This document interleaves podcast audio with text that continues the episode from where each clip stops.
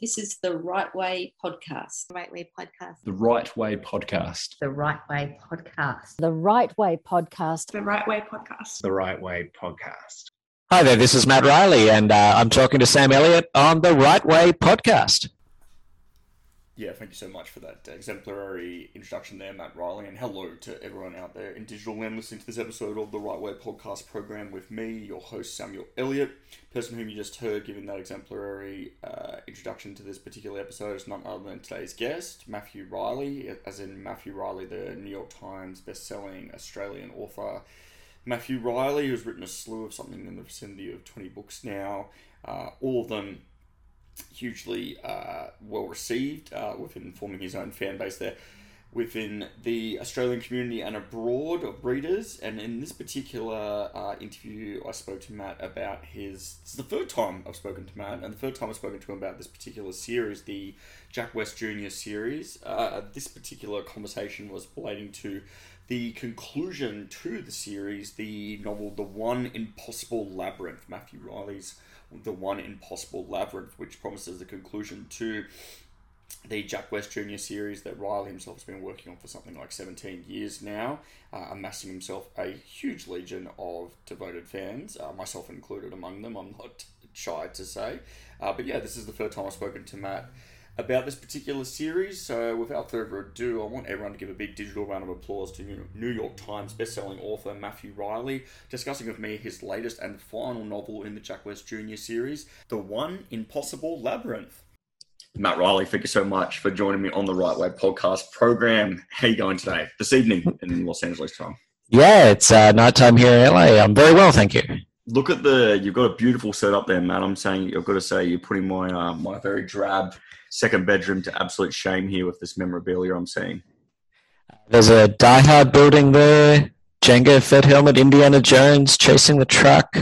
What's over my shoulder? The, uh, the the the idol from Raiders. What's the cap that Jango Fett has on his head? The helmet. What's that cap?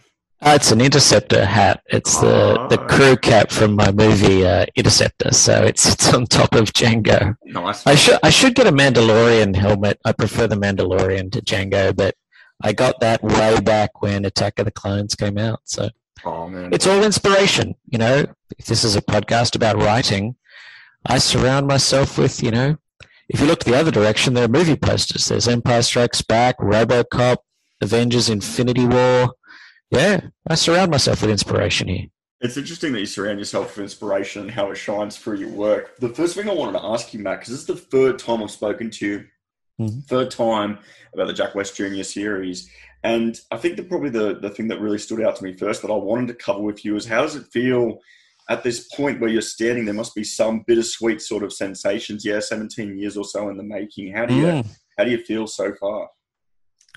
You know, I, I actually feel really good about it. Mm. I have left nothing.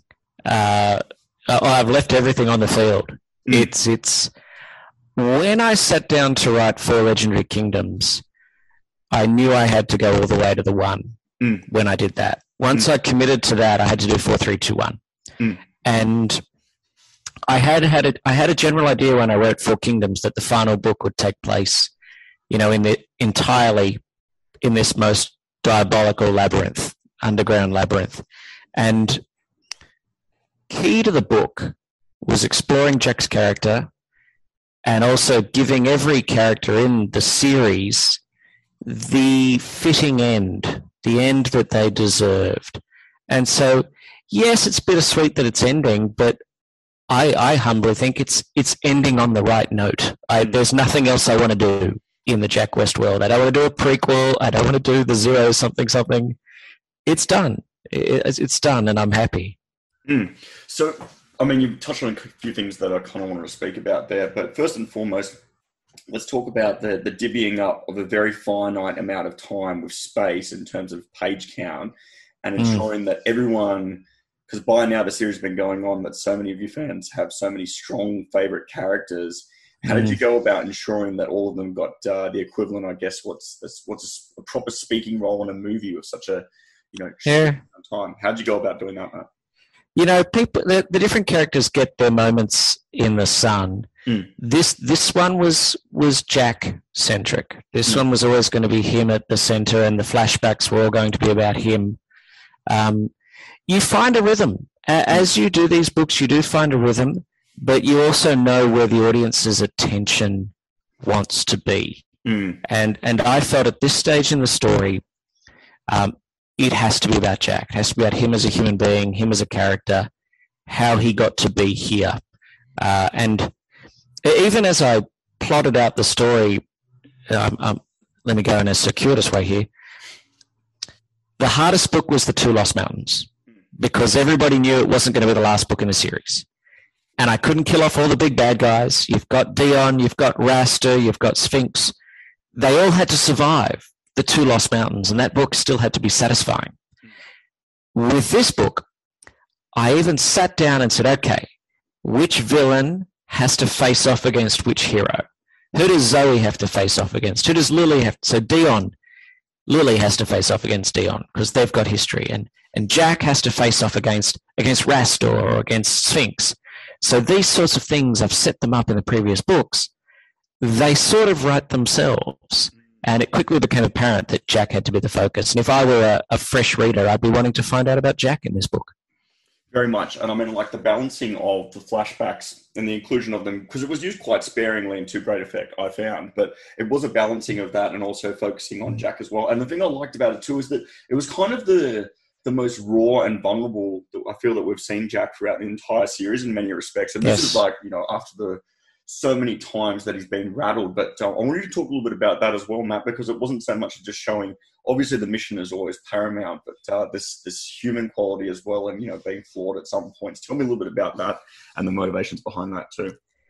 Well, what's what's a hero? Mm. And I, I've enjoyed. I've enjoyed putting Jack in these world-saving, universe-saving scenarios. But over the course of seven books, I enjoyed sending him to a parent-teacher meeting.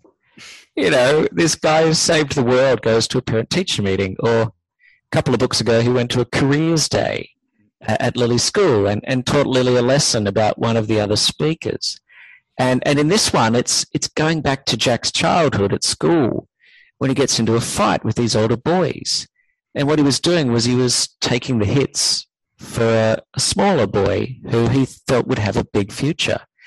And to me, that's the nature of the hero. And the idea was Jack's heroism showed itself early on. And very importantly, his father was disgusted. Mm. And the readers of the books know from Six Sacred Stones and Five Greatest Warriors that Jack faced off against his father and prevailed. But he does this wonderful thing and gets no recognition from his father. But his mother Mm. says, let's go out for ice cream. And maybe that, that's where I, uh, uh, as I say, you know, I've got my Avengers Infinity War poster on the wall over there. I find the most fun in the giant Marvel movies are these quiet little moments of these heroes doing these really regular people things. And I think my readers see that in Jack. He is a very everyman hero. And I was really sort of, you know, forcing that point home. It's interesting that you mentioned as an everyman hero, and obviously these little moments between the, the the sort of huge action set pieces that everyone has come to expect and love from sort of a Matt Reilly novel, not just the conclusion of the Jack West Jr. series. But I think another thing as well, and I want you to talk a little bit about it, Max. I don't think we've ever actually touched on it before. Is this killing of the darlings? One killing, killing Yeah. darlings, yeah. Because in the last, particular last two installments in the series, I found that there has been the killing of darlings on a sort of grand scale that certainly shook it for me when I was like reading this. And I wanted you to talk a little bit about that because it seems like it's Mm. something that you kind of uh, subscribe to this notion of killing one's darlings, even if that can tremendously sadden readers that obviously love them.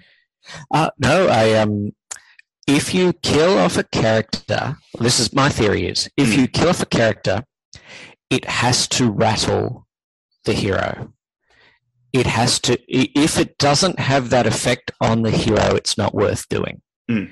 And I, I would guide you. You probably like me saw the finale of Buffy the Vampire Slayer twenty years ago. You know, the hell mouth opens and there's this big battle. And I remember they just killed off in the battle very quickly some of these characters you had watched for what? Six years. Mm.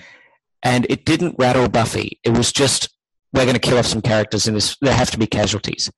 I will not do that.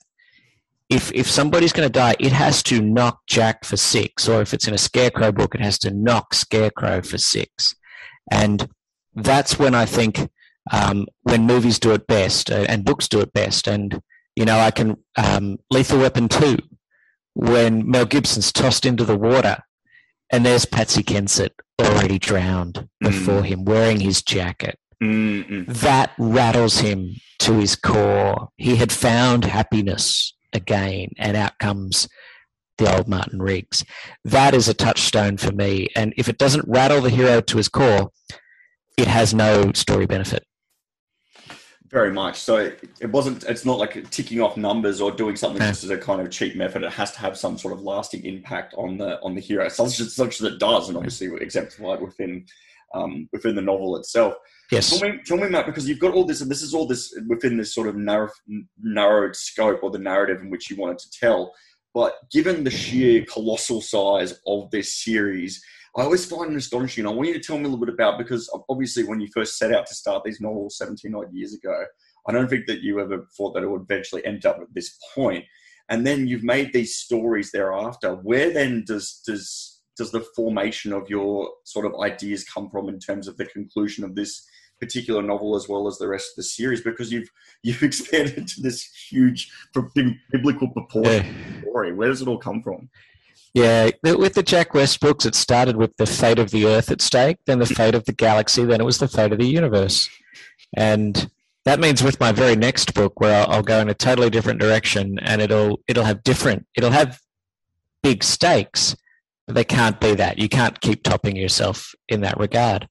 Um, I had a simple goal with the Jack West books, which was to look at the myths that we know about and give them a real world explanation. A bit like the Nolan Batman movies. If you were going to dress up as a bat, how would you do it for real? And you'd use military stuff, military armor, military, you know, bridging vehicles as your Batmobile. That I thought Nolan did that so well. And what I did was I kept a lot of the myths. I was very proud that I kept the Siege of Troy and the Trojan Horse all the way until the last book. Uh, I'd kept the Sphinx all the way until the Two Lost Mountains. Hmm. Um, even Atlantis and El Dorado, I'd kept them to Three Secret Cities. The Labors of Hercules in the Four Legendary Kingdoms. And giving, and even in, in One Impossible Labyrinth, Theseus and the Minotaur, one of my favorite legends in, in Greek mythology, and telling that from the Minotaur's point of view, because Mm. those who've read the books know that in Four Kingdoms I introduced these Neanderthal men who are you know, colloquially called Minotaurs. And to say that history is written by the victors, and and I'm fascinated by myths. How does the myth of the Trojan horse, bringing a horse into the city of Troy filled with Greek soldiers, how does that survive 3,200 years? How does the myth of Theseus fighting the Minotaur in a labyrinth survive for 3,000 years? And I love the idea that maybe the Trojan horse was a battering ram ship with its battering ram in the shape of a horse and it plunged through something else rather than being put into a city. But history is told by the victors, but these stories must have been amazing to last that long. Mm. And then, uh, so how I kept it going, I kept looking at the myths and thinking, well, how do I reinvent those myths for, for a modern audience and give them a real world explanation? Medusa, the sirens, you know, I did it all. It's great. I've run out. That's why I don't have to write any more books. I can't do any more. I'm out. I'm done. No, but you always manage to, and, and and this and this thing that fascinates me so much is like how it's sustained throughout without ever feeling like you've rehashed over sort of that these Mhm. these myths. Not only that, but sort of the balancing and how you've managed to interweave sort of some very very different kind of ideologies and fables from completely different areas of the world, Mm. and then sort of weave them all into what then becomes the storyline as we know it. When you sat down to write this, I wanted to know as well. Did you had you already finished off the last and then gone straight charging hurtling hurtling into the next one? I know you do meticulous planning, but how did Mm. you go about that, Matt? Because it always feels like just just the pacing itself is from one to the next straight away without you know any sort of respite. That's what I've always loved, and I think that's what a lot of your readers love. Tell me about that sort of process. Yeah, the, I had the I had to have the basics of the labyrinth figured out Hmm. when I wrote Two Lost Mountains because I was always putting in that tattooed scalp of the mummy at the end of Two Lost Mountains. So I actually the twist of the the shape of the labyrinth, you know, being a spiral, had to be laid into Two Lost Mountains. Mm. So I did have the fundamentals of the labyrinth sort of planned out by that stage. The interesting thing was I wasn't supposed to write One Impossible Labyrinth until this year. Uh, like everybody, COVID upended my life, and Mm. I had a whole lot of things in 2020 cancelled. And I looked around in like April or May, and I said to myself, I'm not going anywhere Mm. anytime soon. I've got the idea for the story already. Why don't I see how if I can write it? And it turned out I had more than enough time. And so that did Two Lost Mountains to One Impossible Labyrinth was pretty much almost nonstop. It was almost from one to the other. There was about a yeah, about a six month gap uh, between them. Uh, and the story was planned out. And as that diagram, I say to people, if you're going to read One Impossible Labyrinth, just have a look at the last three pages of Two Lost Mountains, and that's all you need to know. Then you're ready to rock. So that is really different to your normal process, though. Is it like Yeah. in terms of the COVID setup? So that kind of because you normally take. I mean, I think that I've spoken to you before about it, and you don't you don't write a word until you've got everything kind of very very much planned out, everything, all the mazes, everything Yeah. you know. So it was a bit of a setup, it was a bit of a change, and yet it's all it all kind of came out in the wash, and it works wonderfully, I guess. Two Lost Mountains had forced me to figure out the labyrinth early. So that I mean that diagram uh, on the what the second or third last page of Two Lost Mountains, it's got it's got the tree of life, it's got the tree of death, it's got the tunnel, it's got the central area with the five bridges going to it. It's got uh, it sets up everything in that labyrinth. Uh, so I sort of once once you set the map up and you can't change it, you're committed. And the hardest thing was actually saying to myself, can I sustain a whole book set in an underground labyrinth?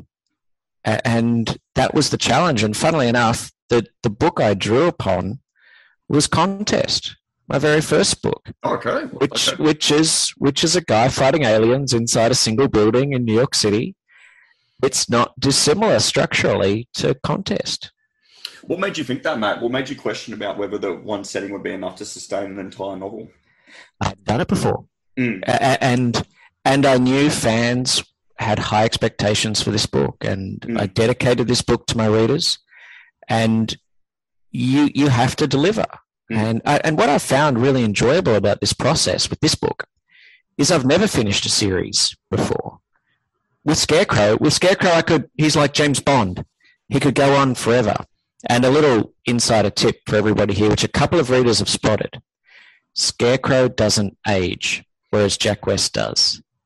The Jack West books take place pretty much in the years that they come out, or they, they did up until 2016.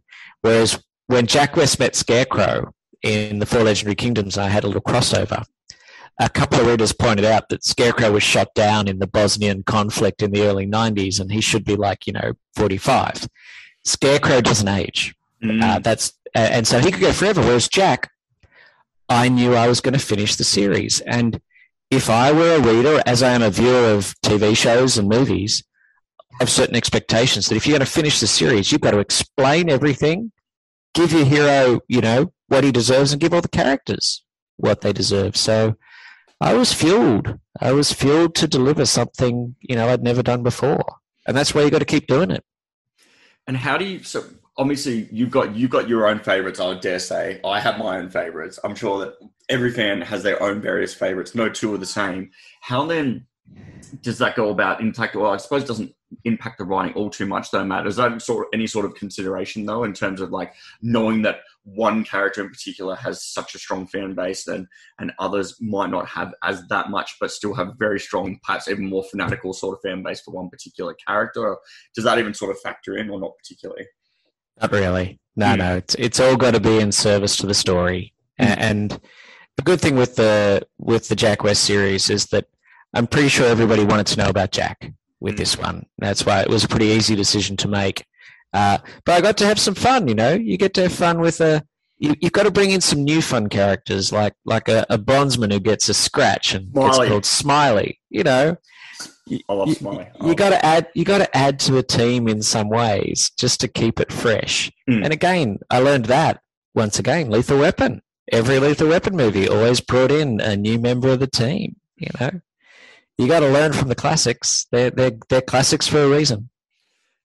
What do you think it is, Matt, that you bring in characters like soon, as soon as you started talking about introduction of new characters, I knew you were going to mention Smiley, and I do. I love him, and it's it's Yeah. it's hilarious and it's almost mind bending to think of this character that particularly, obviously, especially because they're not uh, vocal, they don't they can't speak, and yet you form such that they're so endearing. What is it that you think makes a character endearing, particularly if you've only just recently introduced them and there hasn't been enough time for a fan base to be attracted by seeing them in several installments in a series?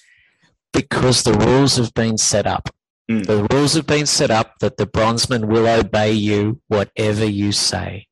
And so if if Lily says to the bronzeman to Smiley, you are to protect him, or you are to protect her, uh, or whoever has the ring says that, suddenly Smiley just becomes the ultimate bodyguard and just stepping in front of danger to Mm. protect our heroes.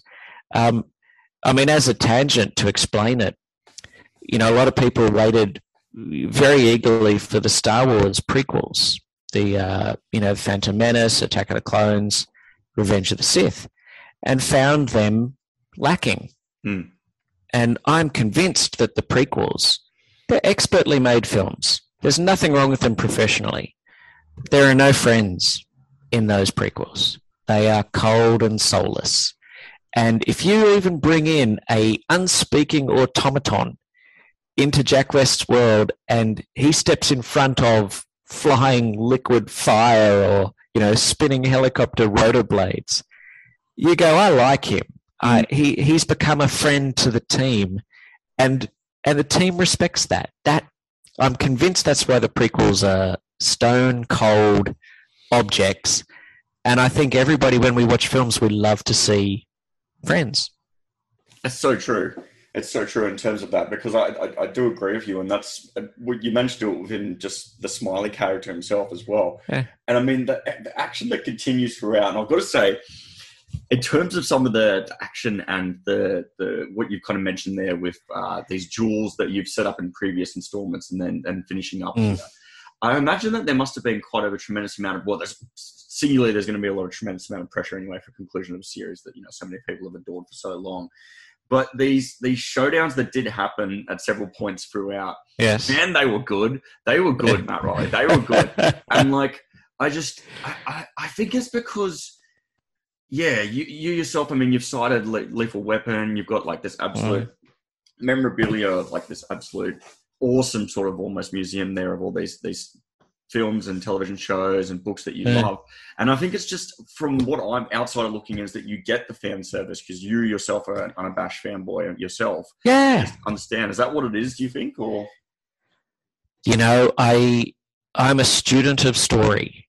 I love a good story, Mm. and I do think Die Hard, as an example. I've got the, the building right behind me. I live in Los Angeles. If I if I'm driving home and I can take Olympic Boulevard, I take Olympic Boulevard because that's the road Bruce drove down on the way. And you look up at the Die Hard building the whole way down it. With Die Hard, you don't just shoot Hans Gruber and have him drop to the floor. You drop him out of the 30th floor window. He, it's the die screaming rule that he's done so many bad things, he has to face his comeuppance. Hmm. And I had a rogues gallery of, vi- of villains who I had been writing about for four books. They'd been there, some of them had been there since Four Kingdoms. Hmm. And they deserved grim and gruesome, horrible, screaming deaths. And it, it might sound simple, but I think comeuppance is extraordinarily important. That these villains get what they, the heroes get what they deserve, and hero and villains get what they deserve. And Dion's a good example. That Dion had threatened Lily with a horrible existence, and so I, I wrote the book in a certain way that they would confront each other, and Jack could not intervene. It had to be Lily who faced off against Dion, and you know he had to pretty much die screaming, which, spoiler alert. Well, yeah, absolutely. and, and, and hopefully re- readers are like, yeah, I want to see this guy get what he deserves. And, and that's why, going back to what I said before, Two Lost Mountains was always a difficult one because I couldn't do it in that book. That book Mm. had to be a little open ended to, to, to move into this one. Well, I think we talked about it at the time, and I was like, I likened it a little bit to like the Return of the Jedi. It was kind of the one where the baddies seemingly won quite a lot throughout it. Yeah, well, I think you could you could conceivably call Two Lost Mountains and One Impossible Labyrinth the one story Mm. as well. You know, struct- structurally, the One Impossible Labyrinth is, let's be honest, the whole book is a climax. It's not really a book which has a beginning, a rising, and an ending. It's just all boom. So, it, and that was all set up in Two Lost Mountains. So, in that regard, I'm actually really happy this one came out one year after it, and readers didn't have to wait two because it is one that should be read quite closely behind it. Absolutely agreed with that. And it's interesting that you did mention that there's that one big kind of like climax, and it's, it's totally true. But I mean, like Mm. we've sort of touched on what you have mentioned there as well, and the parts, the moments that you've liked in the Avengers series and stuff like that, is these Mm. quiet sort of uh, sort of moments.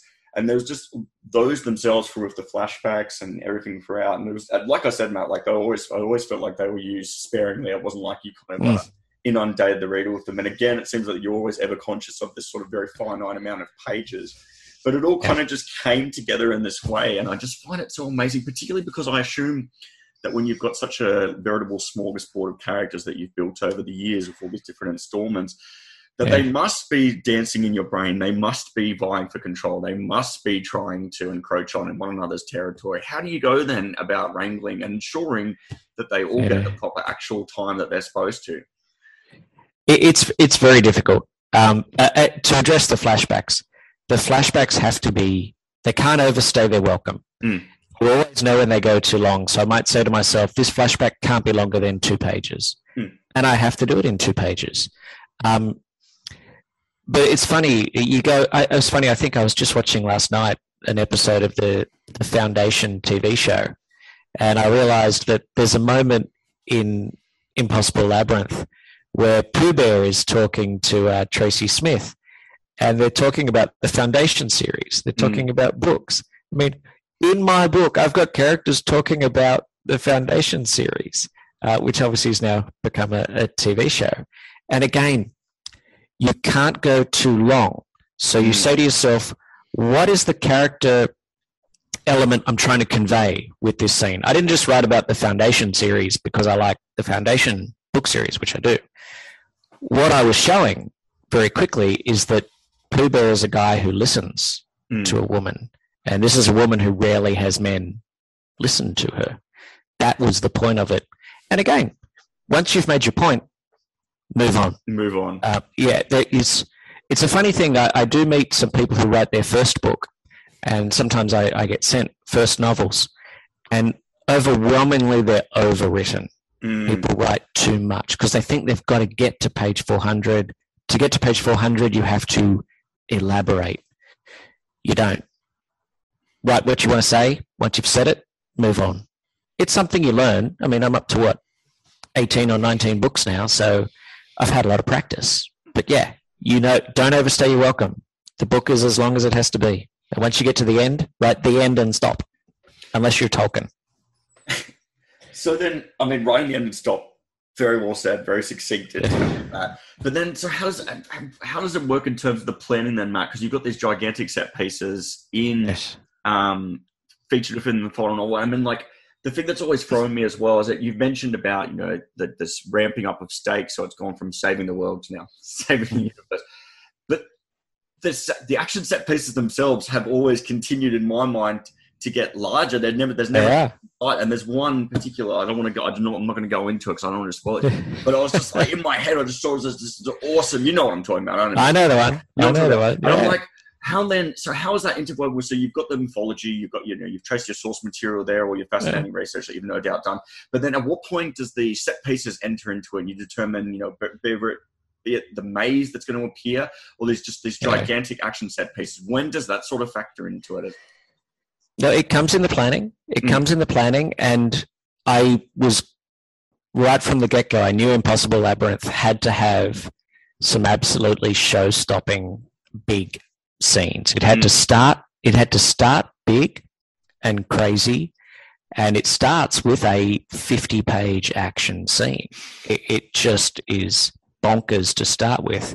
But it did need, it needed some colossal elements to it Mm. that, that, that blew out everything else previously in the series. And yes, we, we won't spoil it Mm. for, for the for the readers, but there there is a scene in this one which is of a scale that I have not done before, and I mean it's just the joy of it. It's the joy of a book, uh, as opposed to a movie where you know it takes a lot of money to do that. I, I'd planned that from the get go. That was always in this book. That was always going to be big, and without spoiling it for the readers, that it, I forget it was in Two Lost Mountains where we first heard of the the first fourth Red Horizon star. Mm. So it was already planned back when I wrote that book.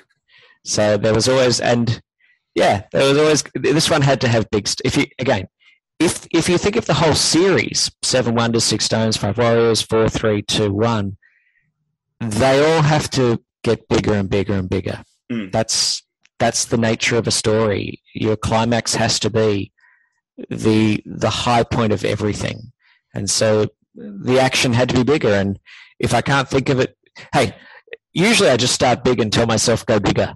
I did that back with Scarecrow. I said with Scarecrow, I'm going to destroy a building with him on the roof, and then everything has to get bigger from there. So you're automatically starting at a big spot. Just get bigger. Don't look down. getting bigger i mean like it's it's it's easy to say but then to actually do it and execute it is is something else entirely man how do you because i mean action by virtue of what it is i guess is innately chaotic yeah like there's huge Yeah. set pieces that it's it can be inherently difficult to sort of navigate through but i've never ever felt that for you man i've never felt that for your books and i mean like i know you've been doing it for a Mm. long time but how then do you marry the information of what needs to be said Mm. along with continue to drive the action forward, but it never being bogged down in trying to describe the true enormity of what you're talking about, and obviously furthering along whichever character's sort of narrative is uh, besieged by this action set piece they found themselves in. you know, structurally, without getting too far into the weeds, you know, you you've got to have characters people like. That's the first step. If people don't like them, you got nothing. It's boring because you don't care. Um, they need a clear goal. So, in a certain labyrinth, that so the Supreme Labyrinth has a bunch of separate tests in it, and each one has a certain goal. So, you've got to be very clear to the reader what does the character need to do. Um, I don't know if you've been watching Squid Game on yes, Netflix. Yes, I was going to talk I- to you after the I- about that, but yeah. Uh, no, I love I love talking about Squid Game. I just finished it. I think uh, Squid Game has a lot of what I would call Matthew Reilly elements in it, elements of competition, but it's got very clear goals. Mm. They take the first 20 minutes of the first episode to set up the lead character. Mm, Yes, he's a loser. Yes, he's been a horrible father, but he's also got a bit of joy to him. He's somebody we can cheer for. And then, oh my God, along comes the violence. And you want this guy to survive. But it's very clear the goals that he has to do. And so I set up clear goals, characters you like, and ever since Contest and Ice Station, the diagrams help a lot. Those if a picture tells a thousand words, thousand words is three pages of a book. It's about 300 words a page. You get a diagram that gets the reader goes, okay, here's Jack. That's where he's got to get to. there are all the things in his way. Uh, you could also just say the essence of drama is when two people want the same thing. Mm. And in, in this book, you know, Jack and Sphinx want the same thing, or they all want to get to the throne. And as I like to do, there's one character who doesn't want that. He just wants to destroy the universe. And that's the that's the scariest villain of all, the one who just wants to spoil. Uh, and you got to bring those in, unpredictable ones. man, Rastor is like definitely probably my favorite. Um, has been He's great. because he's just he's, he's just he is just there, and you know I'm sure I could find a more delicate way to put this, but I just can't off the top of my head. He's there to fuck shit up. He's just there. He to Like he's literally there to just just completely destroy. And and what can you when you have someone that's not invested within their so much Yeah. personal safety, that you know financial gain, they're literally just there to destroy existence as we know it. That's a very very dangerous. Automatically, even without even describing them, just that mindset it makes them a very dangerous sort of villain. I mean, the the there are some there are some movies I've watched and I've gone, God, I wish I wrote that.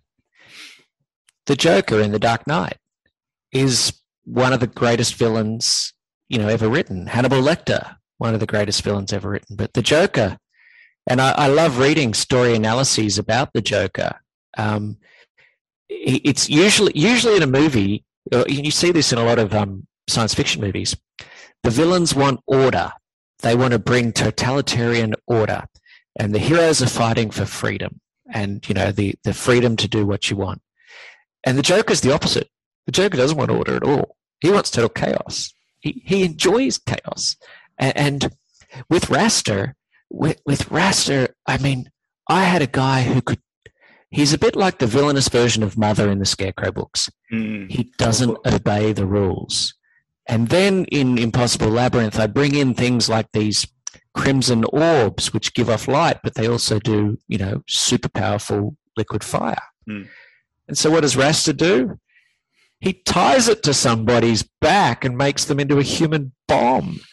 And that's the kind of villain you just, he's unpredictable. And, and again, you put that into what I was just saying. You've got Jack and Lily and the these people you really like. They've got to get to here, but to get there, they've got to beat this guy who will do anything. And this is actually to go back to Squid Game, because I'm rambling now, but to go back to Squid Game, I tell stories for a living. And so I can usually pick where a story's going. And there were moments in Squid Game where I was like, where are they going to go Mm. here? I did pick some of the twists in the final episode, um, but as a general rule, I loved it because I was going, and where are they going to go? And I, hopefully somebody reads Impossible Labyrinth and goes, how is Jack going to beat Rastor? You can't beat a guy who does all this stuff. And, you know, I have to think of a way to do that. It's so true, man. I'm so, so like uh, the whole time because I just finished Squid Game like a week ago, and literally in my head, hand to God, in, in my head, I was like, I'm, I'm, I'm I can't wait to bring this up with Matt Reilly because I know that he would just be all over that show. I could just tell yeah. that was be your kind of show, man. One thing I've always found interesting about you, Matt, speaking to you, and I speak to a lot of writers, is your unabashed joy about the act of writing and Mm. and creating of stories, and it's it's rarity. It's rarity. It's rarity, and all, all the different Mm. genres I speak to, fiction, non-fiction. There's a lot of people uh, talking about how torturous it can be. Very few talk about their love of it and bringing these worlds to light. And that's just always just everything, every single word you speak is just imbued with the sheer love of the storytelling. And I wonder if that's what's kind of Mm. sustained throughout, and it's only sort of intensified when you've gotten as you've gained momentum and more and more books have come out, and more legions of fans have joined you throughout all these crazy adventures you take them on. Tell me about your love of writing, Matt, and creating stories like that, man, because it's refreshing. You know, I, I've often been asked, actually, since I wrote two books, people ask, which is your favorite? And I've always said, the one I'm working on now. Hmm. And it's because I'm trying to do something new. If I wasn't doing something new with it, I'd be bored and it would be torturous. And I have been asked, you know, even in the last week, you know, what do you do after this? You know, after you have a book where, you know, you're saving the universe.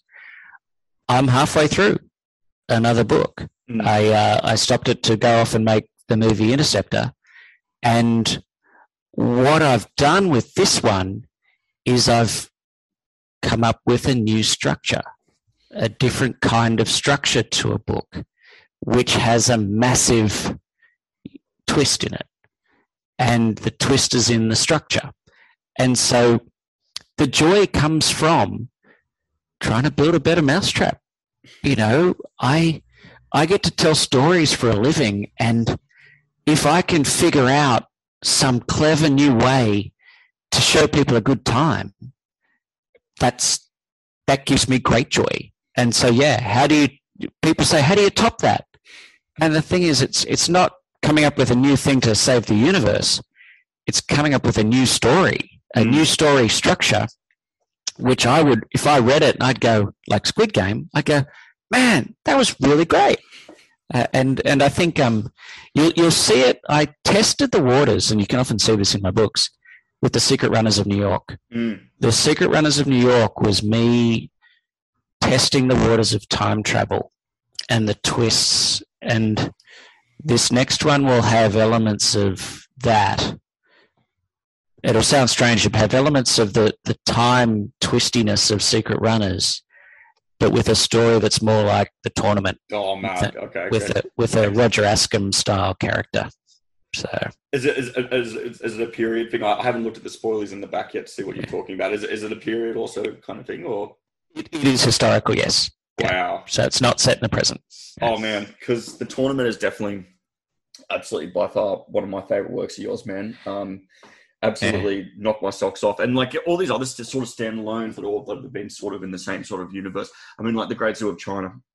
Yeah. The Great Zoo of China, and the fact that what you're mentioning about taking out, trying different sort of genres or trying different things like Secret Runners of New York, all, all that's yeah, to to your merit that you do that sort of thing, Matt. And I really, really like that you do tie that, man, because I do like novelists.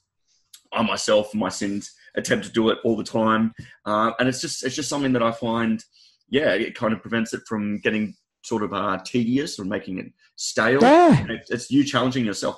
The way I kind of look at it is, Mm. I'm like, you get an idea, and you go, man, that's a cool idea. I don't know if I can do it.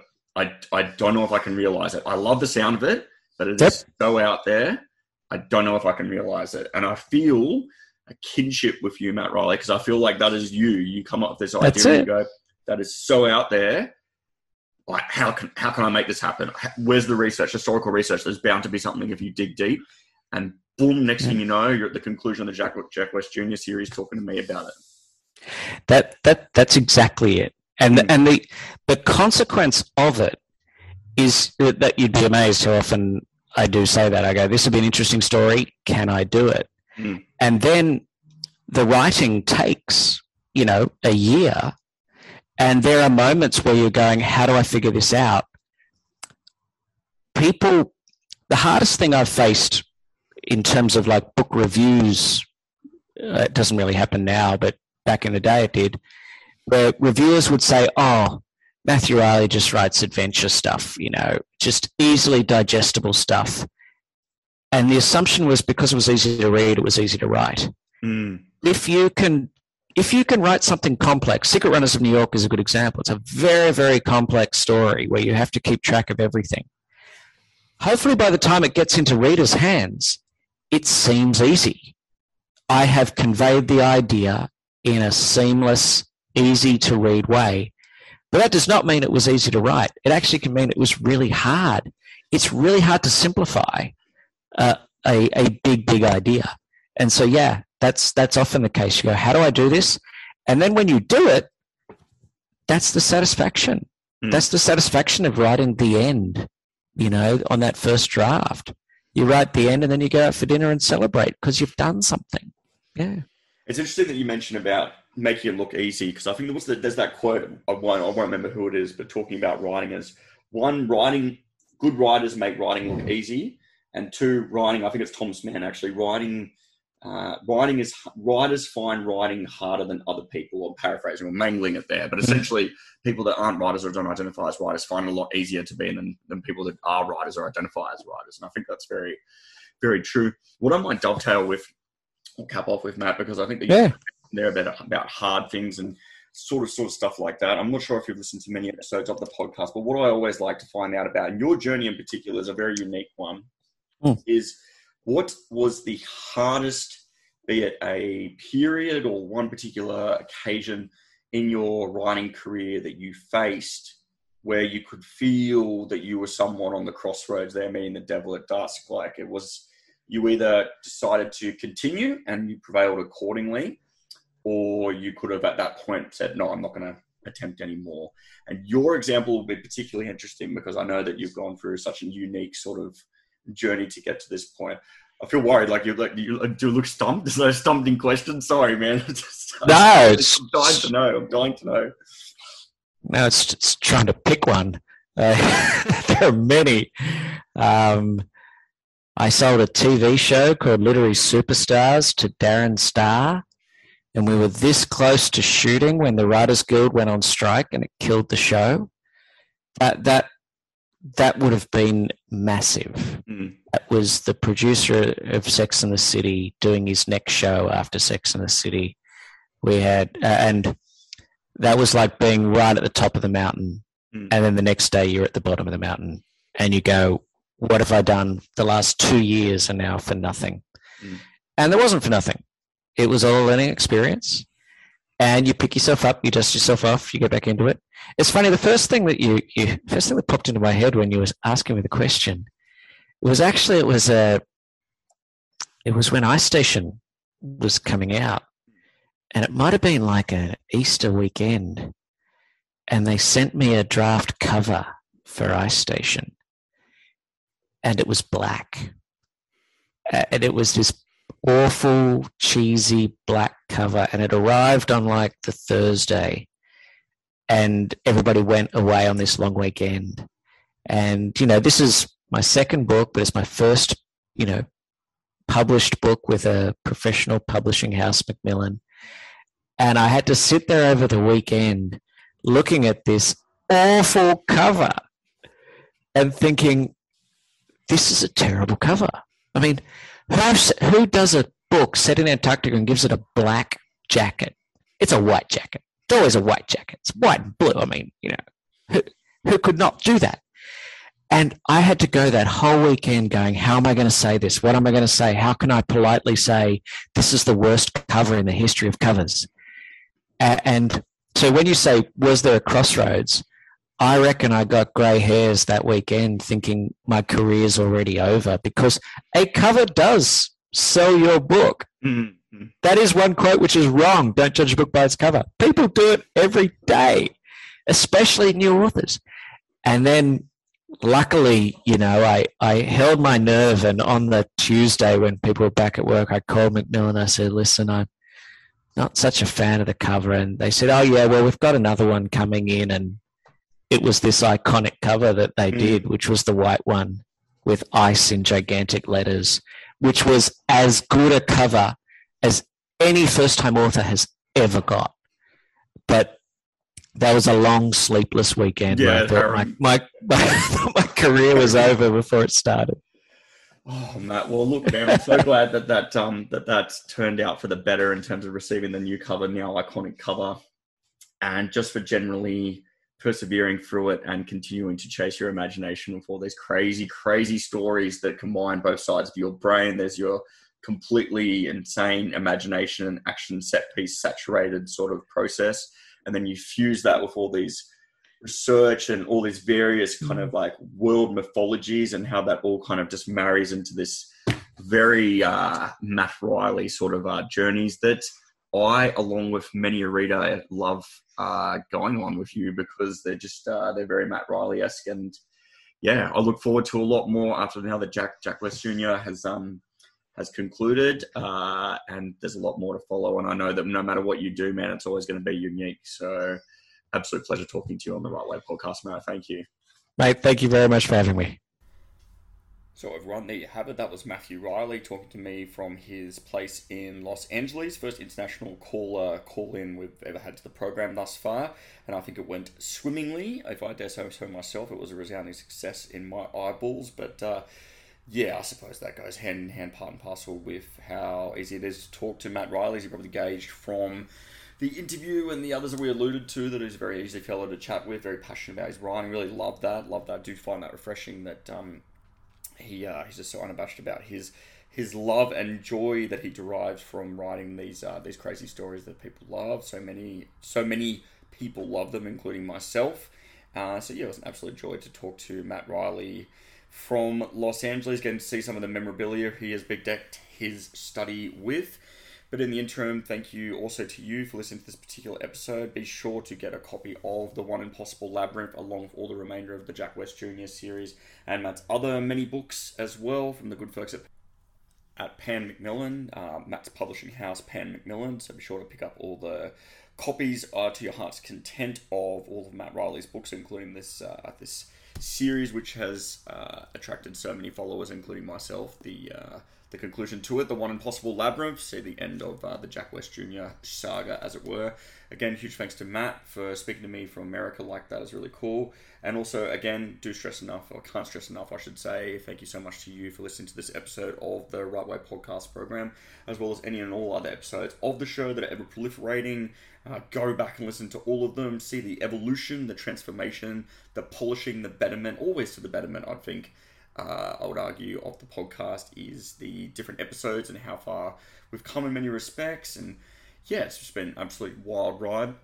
Matt, uh, Matt being in the can, this particular interview marks the nearly, I'm not going to say penultimate because there's still a couple more by my count. So I think I've got about three more episodes of the show to go with the slate that we currently have. But um, yeah, in the interim, get listening to all the others if you haven't already and everyone have a lovely afternoon now in digital land and take care and congratulations to all fellow folks in Sydney for this Freedom Day arriving. Let us uh, let us enjoy it, enjoy it safe, safely, I should say, and sensibly. Uh, and if you are anything like me, be sure to enjoy going back to the cinemas as quickly as possible. I myself am going to be seeing the new Candyman movie this weekend, so big big old uh, excitement energy for that one. But in the interim, thank you so much for listening to this episode. Stay tuned for the final few that are coming out for the 2021. And as always, keep posted on the social medias, on the Instagram profiles for any and all developments on the show and my own personal writing career as well. Thanking you